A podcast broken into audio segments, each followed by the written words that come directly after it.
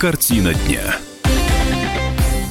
Приветствуем всех, кто слушает радиостанцию «Комсомольская правда» в Москве и других городах вещания. В течение ближайшего часа подводить итоги уходящей недели. С вами буду я, Елена Фонина.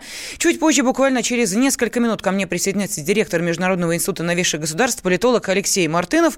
И вот какие темы мы сегодня обсудим вместе с вами. Да, действительно, именно с вами, потому что телефон прямого эфира 8 800 200 ровно 9702 и WhatsApp и Viber плюс 7 967 200 ровно 9702 в вашем распоряжении. Итак, о чем поговорим? Выборы на Украине. Зеленский, Тимошенко или все же Порошенко. А, поговорим о кандидатах а, и о том, собственно, какие у кого есть шансы. Ну а есть ли шансы у Венесуэлы на стабильность и благополучие? Вот, собственно, об этом также пойдет речь. Кто управляет и э, решает судьбу Венесуэлы. Мятежные генералы, вооруженные бандиты, президент, парламент. Обязательно узнаем об этом от спецкора «Комсомольской правды». На связи с нашей студией будет Александр Коц. Ну и, конечно, вспомним потери этой недели. Ушли Децл и Сергей Юрский. Картина дня. А начнем мы все-таки с э, довольно мажорной ноты. С нее началась неделя. Пришли данные Росстата по темпам роста ВВП за 2018 год, которые тут же вызвали недоумение в экспертном сообществе. Слишком велико оказалось расхождение со всеми ранее сделанными прогнозами. Но я напомню, что самые оптимистичные из них были 1,8%. В итоге оказалось 2,3%.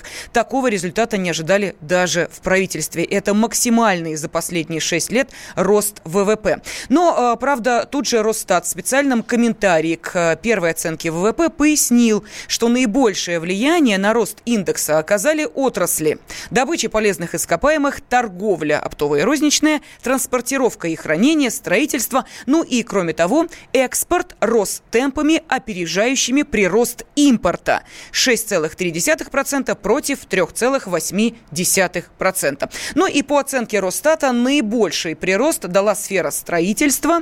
Высокие темпы роста наблюдались также в финансовой и страховой сфере, в работе гостиниц и предприятий общепита.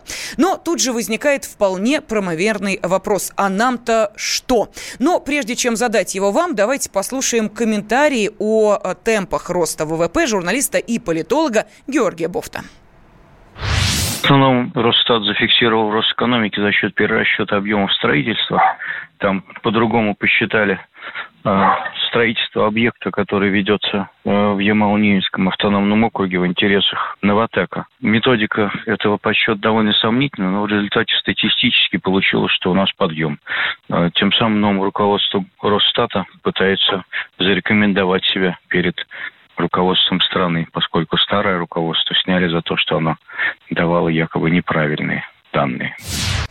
Ну и э, сейчас хотелось бы обратиться к нашим радиослушателям с вопросом, ощутили ли вы на себе рост э, экономики. Пожалуйста, телефон прямого эфира 8 800 200 ровно 9702. И, как я и сказала, WhatsApp и Viber в вашем распоряжении плюс 7 967 200 ровно 9702. Ну а поскольку э, в студии наш сегодняшний эксперт Алексей Мартынов. Алексей Анатольевич, здравствуйте, добрый вечер. Добрый вечер. Да, ну вопрос э, вам, собственно. Э, надо бы радоваться да, э, мы сейчас начинаем искать э, в этом лукавство цифр, приписки, э, смену руководства Росстата. Может быть, действительно просто взять и порадоваться тому, что посчитали все таким образом, что рост ВВП стал рекордным за прошедшие 6 лет. Слушайте, ну, трудно с вами не согласиться в том смысле, что в последнее время очень много, ну, какого-то такого негативного, э, пессимистического подхода. Что бы ни происходило даже хорошего, да, мы начинаем начинаем искать в этом какую-то, знаете, вот какую-то негативную сторону.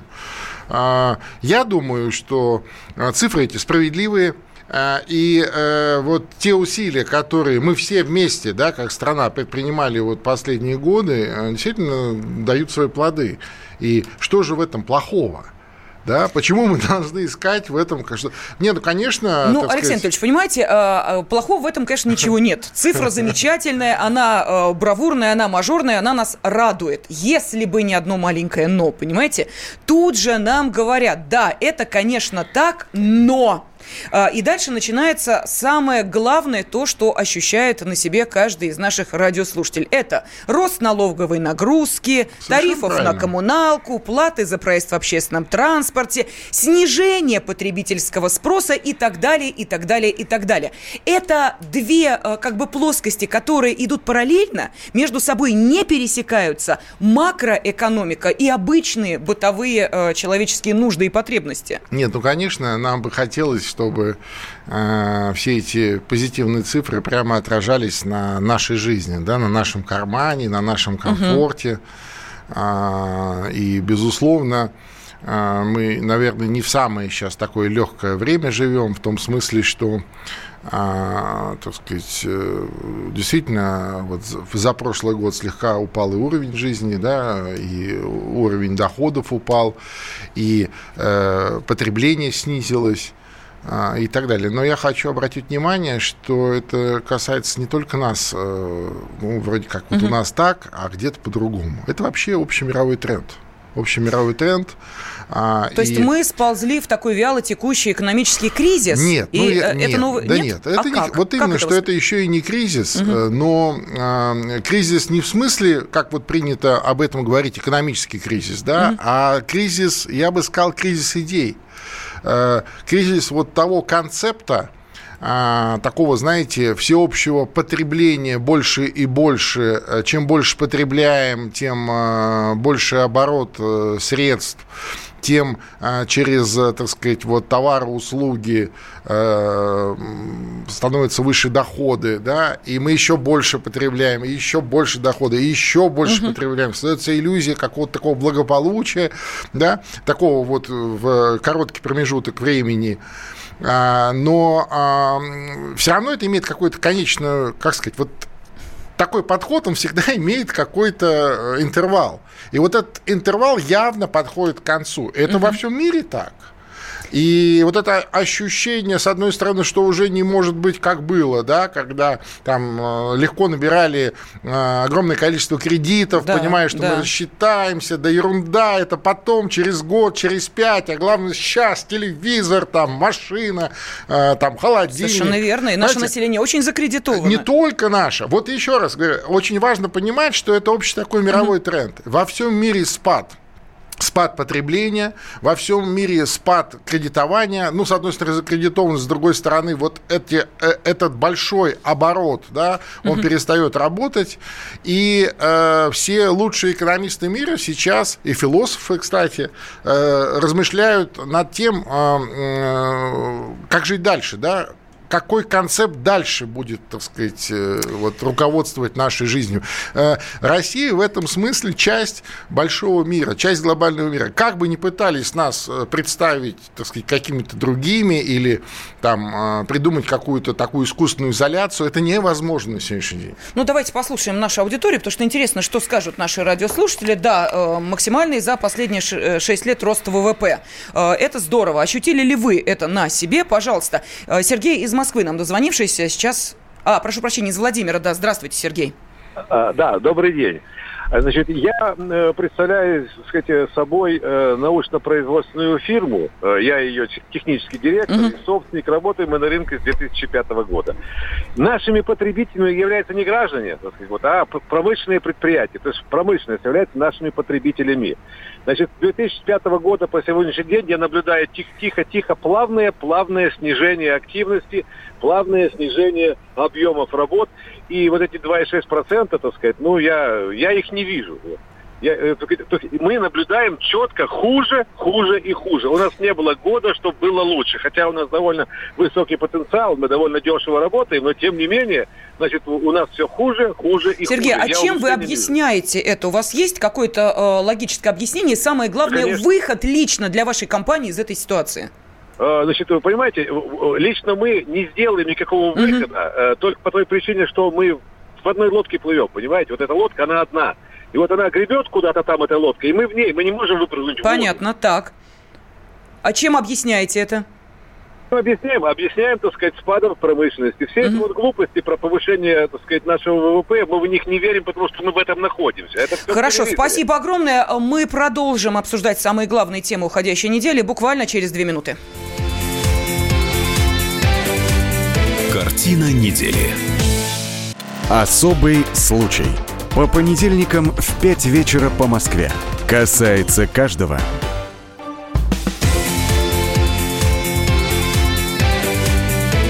Картина недели. Мы продолжаем обсуждать самые значимые темы и события уходящей недели. В студии директор Международного института новейших государств, политолог Алексей Мартынов. И э, я напомню, что первой темой, которую мы затронули, ну, конечно же, э, была вот э, эта довольно приятная э, статистика Росстата. Темпы роста ВВП в 2018 году 2,3%. Это, конечно же, благодаря, давайте не забывать, и прошедшему чемпионату мира по футболу, и Крымскому мосту, и огромному э, проекту э, в э, Ямало-Ненецком автономном округе округе. Но а, сейчас вот еще один телефонный звонок. Я думаю, э, Алексей Анатольевич, вы не будете против. Конечно, И потом перейдем к следующей, а, тоже весьма интересной теме. Э, с нами на связи Станислав из Краснодара. Станислав, Алло, здравствуйте. Здравствуйте. А, вы знаете, помнится, в последние годы Советского Союза была усиленная критика всяких приписок, значит, дополнительных плановых показателей увеличили на 140, на 200 процентов. Вот это что-то вроде похоже на это. Э, циферками подтасовали и показывают превышение, соответственно, э, нужной нормы. Угу. А что касается, да, вот проскользнула мысль, а, ну, нужна новая идея, не нужны нам э, больше, так сказать, потребители, нам нужна какая-то новая идея. Так кто нам все время подсказывает, что нам нужно потреблять и потреблять? И тем, кому более золотые унитазы нужно поставить где-то там в доме, кто-то яхту хочет побольше сделать. Мы поняли, да. Спасибо огромное за ваш комментарий. вот про, про в которой золотые унитазы, это хорошо. Давно э, радиослушатель интересно был Государственный Думе. Да, по вечерам боюсь, туда что, заглядывают, боюсь, особенно в э, боюсь, что комнату для раздумий депутатов, где они там заседают на золотых унитазах. Так, э, что пишет Сергей? Я ощутил на себе рост цен на топливо. Юрий написала, как Росстат считает. Это же обман. Они что, считают, что мы совсем слепые? Э, негодует наш слушатель из Калужской области. Ну и вот Александр написал, даже близко э, рост экономики не ощутил, еще хуже стало.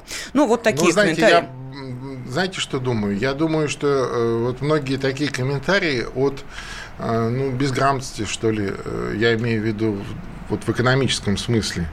Э, я рекомендую открыть э, интернет, там запросить, не знаю, Википедию хотя бы и посмотреть, что такое ВВП. Угу. Да?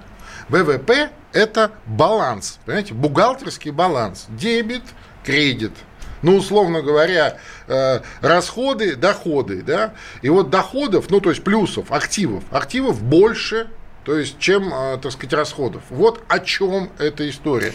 Какова структура этих активов и доходов? Это второй вопрос, что в этой структуре, так сказать, нет роста э, доходов э, подавляющего большинства населения. Согласен полностью и, и считаю, что это не есть хорошо. Но то, что у нас, так сказать, э, народное хозяйство растет, это хорошо. Другое дело, надо как-то вот там более балансировать и учитывать и, и, и, и стараться, чтобы мы все были э, и богаче, и чувствовали себя лучше, и комфортнее, и безопаснее. И Желательно далее. стабильнее, да. Ну вот по поводу новых идей, э, здесь, э, я думаю, конечно, в первую очередь это применимо к той президентской гонке, которая сейчас проходит на Украине. Картина недели. Новые лица, новые идеи, иначе и не скажешь. Именно поэтому лидером а, по опросам президентской гонки является Владимир Зеленский. Да, ну что тут делать? Много идей, да. Много идей, да, красивых А вы знаете, что там сегодня наконец закончили Да, я как раз а, хотела историю, да-да-да, я имею в виду, подвели черту. Зарегистрировал сегодня Центр избирком Украины двоих последних кандидатов, и теперь их стало 44. И в бюллетене будет, представляете, какая длина этого 44, конечно, 44. Жили в квартире. Да-да-да. И вот кто-то, может быть, это воспринимает как некую вакханалию демократии, а я вам скажу, что это очень плохо. И для института выборов как таковых, да, вот если мы говорим о, том, что люди должны выбрать себе власть, да, ну, а власть это значит будущее, это значит, э, так сказать, то, как они будут жить.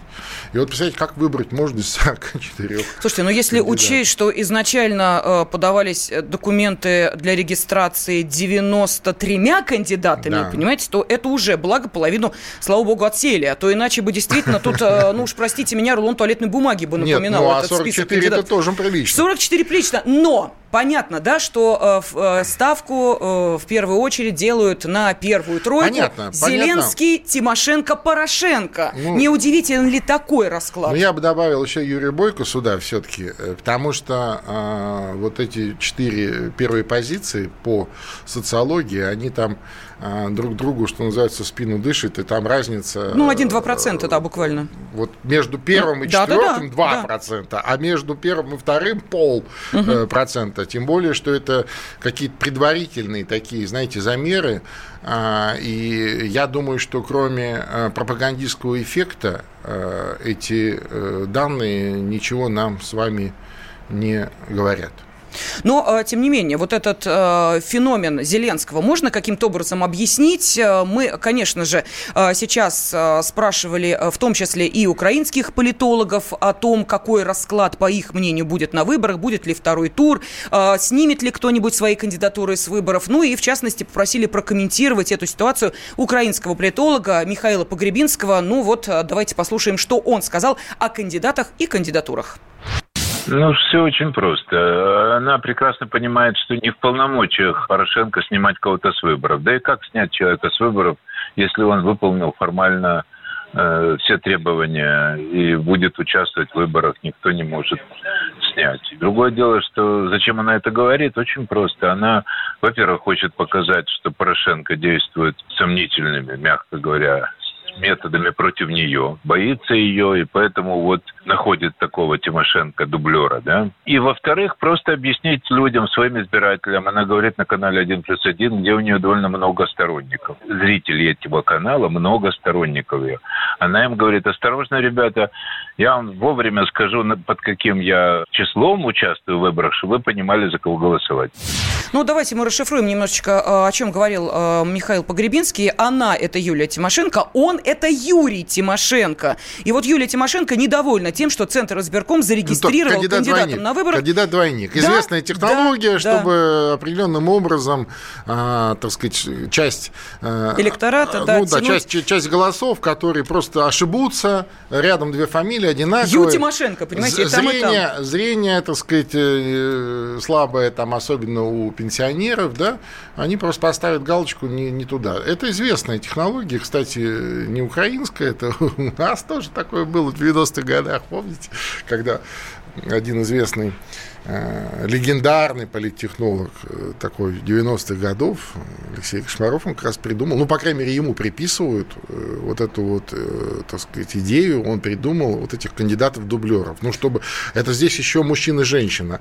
А в идеале, чтобы было прям вот в ноль. Ну, помните, имя, отчество и фамилия. В фильме «День выборов» это Да, конечно, очень там, хорошо это, там это показано. Да, да, да, конечно, конечно. И в этом, в этом как раз и, так сказать, задумка. Интрига, да. Но... А чтобы еще и похож был визуально чуть-чуть, так это совсем. Вот сейчас а, появились обвинения уже и в адрес Порошенко. Якобы из бюджета он там а, выделяет а, миллионы на подкуп избирателей и так далее. Но, тем не менее, вот с этим Юлией Юрой мы, конечно же, сейчас по-прежнему интересуемся у политологов украинских, как они воспринимают эту ситуацию. И двойник Юлии Тимошенко, мужеского полу, что о нем скажет украинский политолог Вячеслав Ковтун? Я думаю, что вряд ли избиратели запутаются и э, отдадут, э, поставят галочку напротив фамилии Юрия э, Тимошенко, э, перепутав ее с Юлией Владимировной. В данном случае э, Тимошенко использует повод чтобы обвинить президента в, в выдвижении этих э, псевдокандидатов. Э, это как информационный повод на один-два дня. Дальше он вряд ли будет э, активно обсуждаться. Э, кроме вот таких обвинений, она обвинила его в там, подготовке подкупа избирателей. То есть это нормальная э, избирательная кампания, когда идет очернение э, оппонента. Поскольку Порошенко не свою кандидатуру выдвигает, выдвинулась, выдвинулся сам этот кандидат Юрий Тимошенко, то к нему надо было и обращаться. Это такое мое мнение. Мнение Вячеслава Ковсона мы услышали. Кстати, вот... Здесь важная ремарка, да, да, да, что нормальный украинский украинские выборы. Вот это вот важно, так сказать, вот именно с точки зрения товарища Кофтуна, это нормальный выбор. Для Украины это нормально. Вы знаете, э, товарищ Кофтун э, еще тут подкровенничал у нас в программе э, Норкиных, когда на вопрос по поводу кандидатуры Зеленского, он сказал, буквально следующее. Ну, э, мы же понимаем, что сейчас за Украиной внимательно наблюдают, и президенту новому уж не дадут совсем-то глупости делать. Нормально, да, вот так Послушайте, вот? но э, никакого феномена э, в, Зеленском, в кандидате Зеленском нет. Он артист. Понимаете, давно уже, это, кстати, тоже не новелла, давно уже, еще, я помню, позапрошлые украинские выборы, э, тогда в экспертной среде была, э, был, была такая дискуссия, что в условиях вот этого олигархического капитализма в украинской редакции, в принципе, не важно, кто будет президент. Uh-huh. Знаете, вот не ну как вот личность, да, все равно он будет обслуживать ту или иную олигархическую группу, либо, так сказать, вот в комплексе всех так или иначе. И, соответственно, Э, нужно просто четко прописать роль и э, на эту роль э, номинировать э, талантливого артиста, который четко эту роль сыграет. Вот. И в этом смысле э, Зеленский это просто, понимаете, это уже такой выверт, что называется ну, на нового времени, ну, такой он КВНщик, вот это все ха-ха-ха по верхам. Хорошо, мы продолжим через 4 минуты. Картина недели. Будьте всегда в курсе событий. Установите на свой смартфон приложение «Радио Комсомольская правда». Слушайте в любой точке мира. Актуальные новости, эксклюзивные интервью, профессиональные комментарии. Доступны версии для iOS и Android. «Радио Комсомольская правда». В вашем мобильном.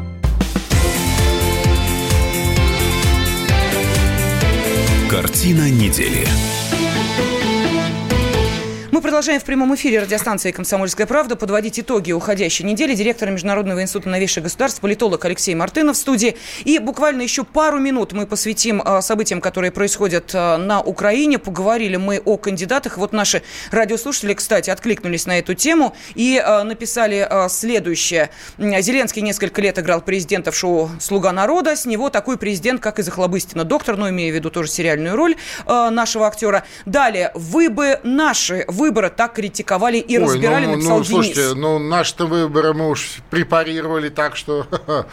Знаете, вообще вот эта э, история с э, сегодняшними вот э, украинскими выборами, это 44 кандидата, эти бесконечные манипуляции, нарушения.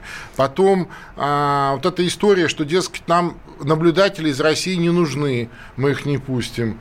Ну хорошо, вы сами тогда э, отказываетесь от легитимности, по сути, этих выборов, и кого бы вы там не выбрали, он не будет легитимен как президент. Я понимаю, конечно, что сегодня вот риторически угу. официальный представитель Кремля сказал, что, дескать, да, мы наблюдатели посылать не будем в этой ситуации, но это, это не... для них небезопасно. Но это, да, но это не значит, что мы не будем признавать эти выборы, мы еще подумаем. Но он по-другому и сказать не мог.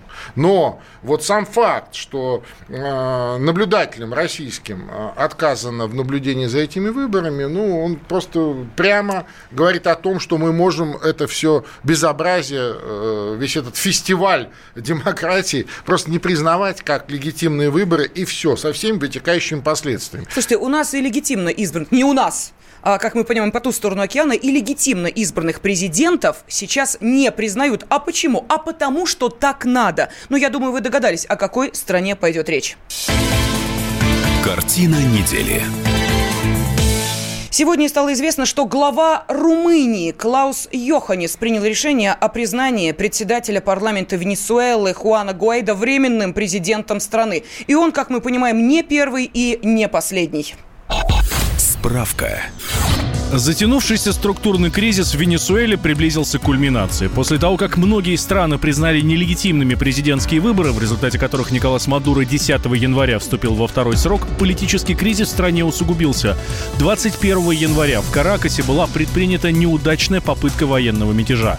После этого Верховный суд Венесуэлы отстранил с поста председателя Национальной ассамблеи лидера оппозиции Хуана Гуайдо. В ответ он призвал граждан выйти на акции протеста, на фоне которых 23 января Гуайдо провозглашает себя временным президентом страны. Министр обороны Венесуэлы заявил, армия остается на стороне действующего президента. А Мадуро объявил о решении разорвать дипломатические и политические отношения с США. Гуайдо поддержали власти Бразилии, Колумбии, Парагвая, Перу, США, Канады, Аргентины и Грузии. Европейская реакция была также благосклонной. За Мадуро высказались Мексика, Куба, Боливия и Турция. Российская Федерация называла незаконной попытку узурпации власти и предостерегла США от военного вмешательства в Венесуэле. Сейчас на связи с нашей студией не так давно вернувшийся из Венесуэлы специальный корреспондент «Комсомольской правды» Александр Коц. Саш, приветствуем тебя, здравствуй. Да, добрый вечер. Но ты знаешь, добрый в вечер. Фейсбуке мы внимательно следим за твоими публикациями, и э, меня, честно говоря, э, удивило э, следующее, то, что ты на, там написал. Именно ты, журналист, прошедший все горячие точки. Венесуэла самая некомфортная для работы журналистской и жизни страна. Объясни, пожалуйста, что ты имеешь в виду? Ну, там много условностей, к которым местные жители давным-давно привыкли, но человек, который приезжает туда в первый раз, конечно, столкнуться с таким э, очень неприятно и непривычно. Ну, там для, для начала это полное отсутствие э, наличных денег. То есть у тебя полные карманы долларов, но тратить ты их не можешь. Ты не можешь себе купить поесть, ты не можешь сходить в ресторан, ты не можешь там заплатить за такси, просто потому что э, доллары в обороте запрещены, а поменять их на боливары ты просто не можешь. Нет наличных денег. Люди местные расплачиваются, да, да. люди местные расплачиваются местной карточкой, на которой, значит, они могут переменять доллары на карточки, на безнал. Наличкой, ну вот даже если ты найдешь, э, где разменять 100 долларов, это будет целая авоська местных денег, с которой ходить просто опасно. Вторая, это вот я уже упомянул, опасность. То есть э, уличный криминал, э, он настолько сильно запущен, что вот одному иностранцу выходить на улицу, ну, крайне опасно, то есть процентов 90-95, что тебя ограбят, бывали прецеденты прецеденты, когда это не, вот, не, не, не в это обострение, а в предыдущее э, группу российских журналистов ограбили, они вернулись в отель в одних трусах. Но это да, да, да. очень, очень повезло. Это правда очень повезло, потому что э, в последнее время там сначала стреляют в голову, а потом смотрят, есть ли у тебя что в карманах. Или если повезло, не сразу стрельнули, но ты сказал, что ничего в карманах нет, э, могут просто от обиды стрельнуть в голову. То есть э, э, из отеля просто так одному вот ну, не выйти. Да? Можно рискнуть, можно э, поделить на 10 то, что говорят тебе безопасники из посольства, но все это очень чревато. Ну и, конечно, общение там с местными чиновниками, оно э, сродни общению с э, арабскими, но там хоть хоть какая-то исполнительность есть. А здесь вот любимое слово «маньяна» — это завтра. А, и маньяна тебе будут обещать, там вот две недели нам обещали встречу с одним министром, встречу с другим министром, и а, так это и не сбылось. Вот. Ну, это вот это такой, угу. это, такое, это так поставлена работа. Работать не очень любят в Венесуэле, работать они разли, разучились, разленились, вот, и это накладывает отпечаток на все сферы жизни. Тогда скажи, пожалуйста, вот реально, кто сейчас управляет Венесуэлой, дво, двоевластие, троевластие, и готовили ли эту страну к приходу Гуайдо? А, ну, на самом деле, власть у законно избранного президента, то есть uh-huh. Национальная ассамблея под руководством Гуайдо, они там заседают что-то в своем красивом э, белоснежном здании, они принимают какие-то решения, но на повседневной жизни Венесуэлы они никак не отражаются вообще. А, понятно, что ну, мы наблюдаем технологии по смене власти, естественно, не случайно все это возникло. Оно, конечно, не без причин возникло, потому что в той же Швейцарии такого произойти не может. Есть определенные социально-экономические Э, подоплека под э, эти протесты, но то, что они искусственные, то, что э, нам демонстрируют новые методы по свержению власти, это однозначно. Как рассказали нам местные русские там, из диаспоры, где-то начиная с августа начали по кабельным каналам, каналам раскручивать этого Гуайдо.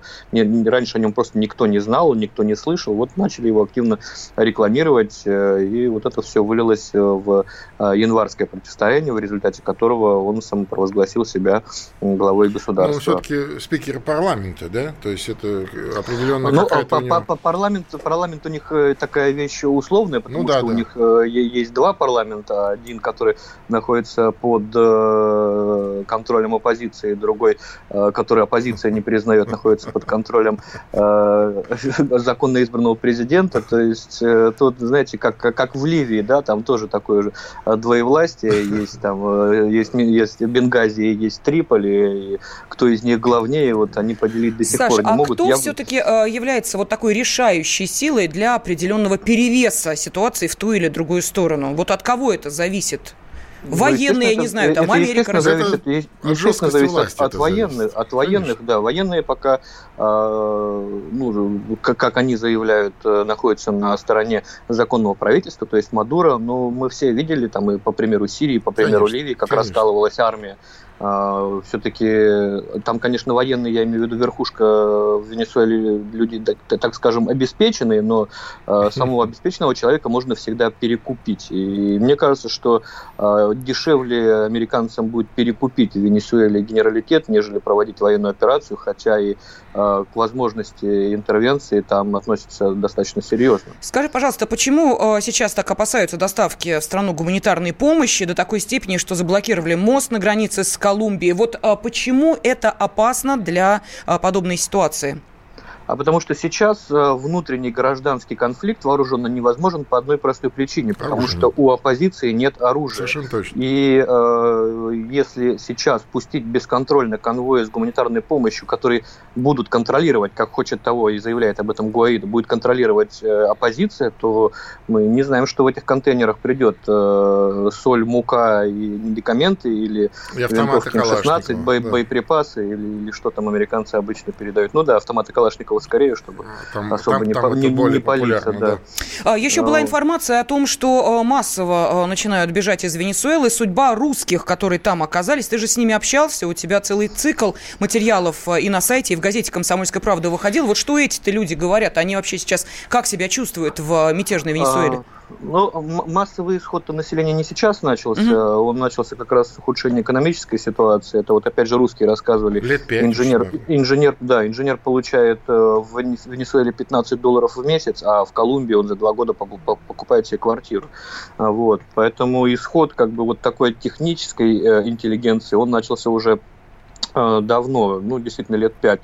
А русские, ну, они отмечают такое некое осторожно отмечают некое ухудшение к ним отношения, потому что если раньше э, отношение делилось там на государство российское и на людей, да, то теперь людей, которые там живут, э, россиян, русских, их ассоциируют с заявлениями государства, э, с заявлениями местных властей, когда э, президент Николас Мадуро уже несколько месяцев, значит, рассказывает, как э, Россия им поможет, как Россия вытащит их из э, той дыры экономической, в которую они влезали, а они все еще по-прежнему э, в той дыре, то им уже кажется, что это не Мадуро их обманывает, а Россия что-то там обманывает, она э, за э, копейки сосет их нефть э, и при этом еще и э, поддерживает, значит, э, Мадуро в его, в его как, как здесь оппозиция, как там оппозиция говорит, узурпации власти. Поэтому потихонечку отношения, конечно, меняются. Я вот на примере Ливии помню, как в первую поездку я приехал, и нас таксисты на бесплатно возили, просто потому что мы из России. А во вторую поездку уже после заявления там Медведева, еще кого-то э, по поддержке Каддафи, уже отношение резко поменялось, резко ухудшилось, поэтому я этих людей в Венесуэле прекрасно понимаю, при этом э, никто бежать не собирается, бежать, собственно, там некому, люди живут там по 20 и больше лет, а кто-то всю жизнь, вот, но э, как бы все между собой знают все телефоны э, emergency call, там, если совершить надо, все знают, куда звонить в посольство, посольстве, вот мы с послом разговаривали, говорит, что при необходимости эвакуации будет сделано все необходимое, чтобы помочь нашим э, соотечественникам, поэтому вопрос в посольстве тоже стоит на контроле. Мгм. Спасибо огромное. Специальный Спасибо корреспондент большое. «Комсомольской правды» Александр Коц был на связи с нашей студией. Ну вот, Алексей Анатольевич, вопрос. э, Теперь у нас немного времени остается, но тем не менее. Вопрос, э, как дальше будет развиваться ситуация в Венесуэле? Как вы считаете, дожмет Америка или нет? Минута остается. Ну, конечно, постарается дожать. Мне вообще вся эта история напоминает, знаете, бессмертное произведение Генри «Короли и капуста». Помните, да, там, Мгм. как там происходили без конца выборы, и в конце решили э, не менять э, статую президента, да, не ставить новую, а из экономии просто менять голову, откручивать. и новую. Да-да-да. Вот, это же все оттуда. Все корни вот этой фестивальной демократии. Кстати говоря, то, что на Украине происходит вот этого фестивальной демократии, это же тоже вот такая, такая латиноамериканская демократия. Понимаете, и э, американцы всегда этим пользовались. США, я имею в виду. США всегда этим пользовались с удовольствием. Это их, э, так сказать, подбрюшие. Они справедливо считают Латинскую Америку зоной своих прямых э, стратегических интересов. А, И, конечно, их раздражает российское присутствие там. Ну, посмотрим, посмотрим. Хорошо, мы продолжим буквально через две минуты, поговорим об утратах этой недели. Картина недели. The time for empty talk is over. We will make America great again. Это все мы слышали. А что на самом деле происходит в США? Реальные новости, курьезы и события, которые нигде, кроме Штатов, случиться не могут. Как они там за океаном вообще живут? Разбираемся в программе «Не валяй дурака Америка» с Марией Берг и Александром Малькевичем. Слушайте и звоните по понедельникам с 12 часов по московскому времени.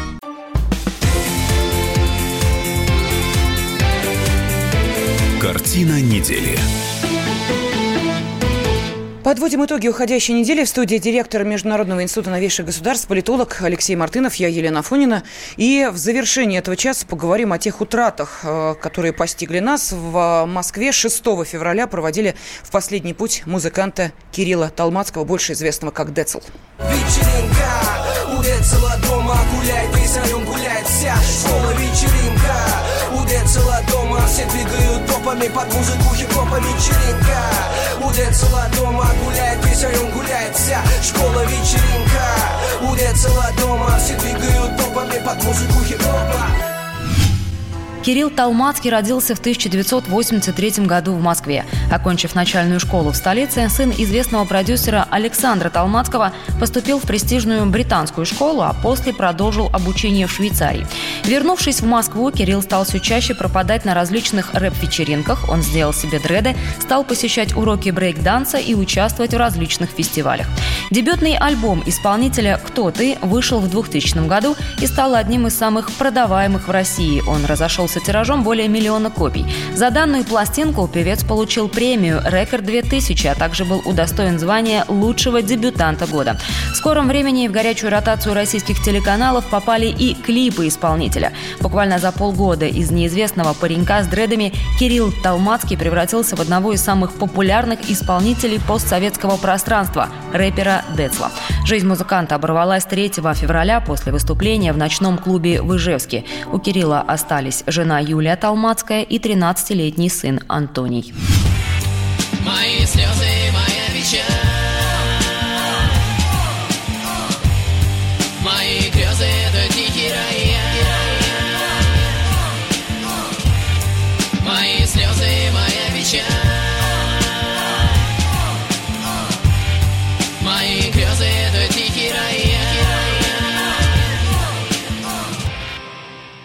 Кирилла Толмацкого похоронили на Пятницком кладбище рядом с э, его бабушкой по маминой линии. На церемонию одним из первых прибыл отец покойного продюсера Александр Толмацкий, с которым сын был в ссоре с тех пор, как в начале 2000-х тот оставил семью. Всю организацию похорон Толмацкий-старший взял на себя. Ну и также за несколько часов до церемонии опубликовал у себя в Фейсбуке посмертное обращение к сыну.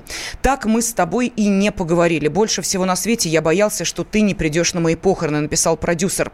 «Жизнь сделала так, что я хороню тебя. Прости меня, может быть, я действительно был плохим отцом. Но знай, моя любовь к тебе безгранична. Дети – это воплощение мечты родителей. Я горжусь тобой. Прости меня, сердце разрывается от любви и боли. Ну и при таких трагических обстоятельствах состоялось знакомство Талмацкого-старшего со своим 13-летним внуком Антонием.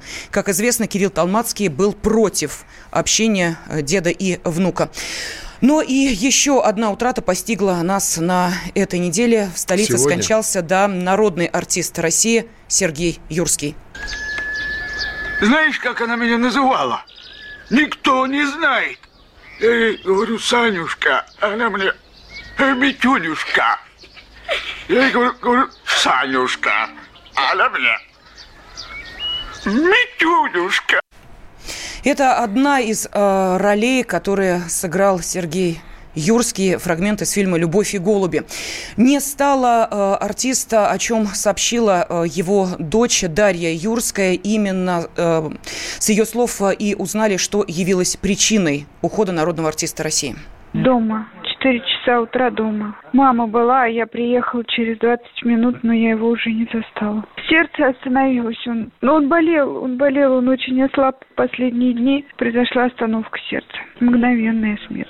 Мы самые близкие здесь. Сейчас я маму забираю к себе домой конце декабря прошлого года э, писали о срочной госпитализации, о тяжелом состоянии актера, однако в театре заявляли, что Юрский был в больнице на профилактическом лечении. И э, до последнего момента Сергей Юрский продолжал карьеру. Вот, в частности, на пятницу в 12 часов дня у него была назначена запись программы «Формула власти». В ней э, Юрский должен был э, читать э, текст. Но и, конечно же, коллеги, э, близкие, друзья артиста говорят о том, насколько велика эта потеря для искусства. Народный артист России Олег Басилашвили. Тяжелейший удар для всех, для нас. Это невосполнимая потеря. Для всех, конечно, и для меня в первую очередь, потому что один из очень немногих людей, с которыми мы были искренне близки, начиная с 1959 года, сидели в одной гримерной вместе с Анатолием Гаричевым. Нас было трое, Гаричев, я и Сережа Юрский. И нас связывала неразделимая дружба, добрые, товарищеские, подчас ироничные отношения. И вся моя театральная жизнь прошла под знаком Сергея. Я во многом брал с него пример, учился у него. Он был у нас таким флагманом. Жизни без него, без разговора с ним, без участия его в нашей общей судьбе я просто не представляю. Алексей Анатольевич, ну вот э, сейчас, э, когда мы слышим э, слова тех, кто действительно не просто близко знал, а работал, сотрудничал, дружил с артистом, вот для нас, для простых зрителей, лично вот для вас, какая, ну, такая самая яркая роль? Я вот не, не случайно ну, поставила «Любовь и голуби», потому да, что для понимаю, меня это... Я понимаю. Дед Вы знаете, вот я насколько себе представляю, Юрский все-таки был в первую очередь театральным артистом. И для истинных театралов, э, конечно, он театральный артист. Но э, подавляющее большинство э, граждан, людей его любили по его киношным ролям. И их было не так много, кстати сказать. Но они были все блестящие, все яркие. Место Около встречи изменить фильмов, нельзя. Да. А, значит, э, лучший, на мой взгляд, Остап Бендер в кино это Юрский. Это безусловно. Ищите женщину, теленок. пожалуйста. Конечно. Э, так сказать. Король олень, где Республика играл, Шкит. Да, Республика да. Шкит. Ну, слушайте, э, где он играл э, Викниксора, да? Конечно, жалко, когда уходят такие мастера.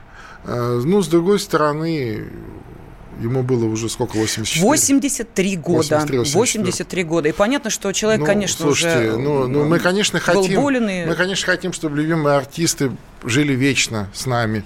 Но ничего вечного не бывает. И я уверен, что он в лучшем из миров уже, в раю, и он на нас смотрит. А с нами, и он с нами остается, остается его роль. Конечно. На вокзале ко мне подошла старуха и предложила купить вечную иглу для примуса, а я не купил. Мне не нужна вечная игла. Я не хочу жить вечно, я хочу умереть. Ну, ну, боже, ну.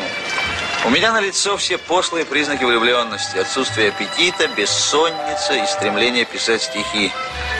Вот послушайте, что я накропал вчера. Ночью при колеблющемся свете электрической лампочки. Я помню чудное мгновение. Передо мной явилась ты, как мимолетное видение как гений чистой красоты. Хорошо. Да-да, талантливо, замечательно. И только утром на рассвете я вдруг вспомнил, что этот стих уже написал А. Пушкин. Какой удар от классика.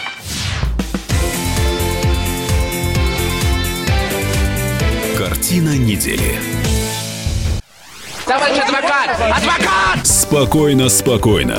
Народного адвоката Леонида Альшанского хватит на всех. Юридические консультации в прямом эфире. Слушайте и звоните по субботам с 16 часов по московскому времени.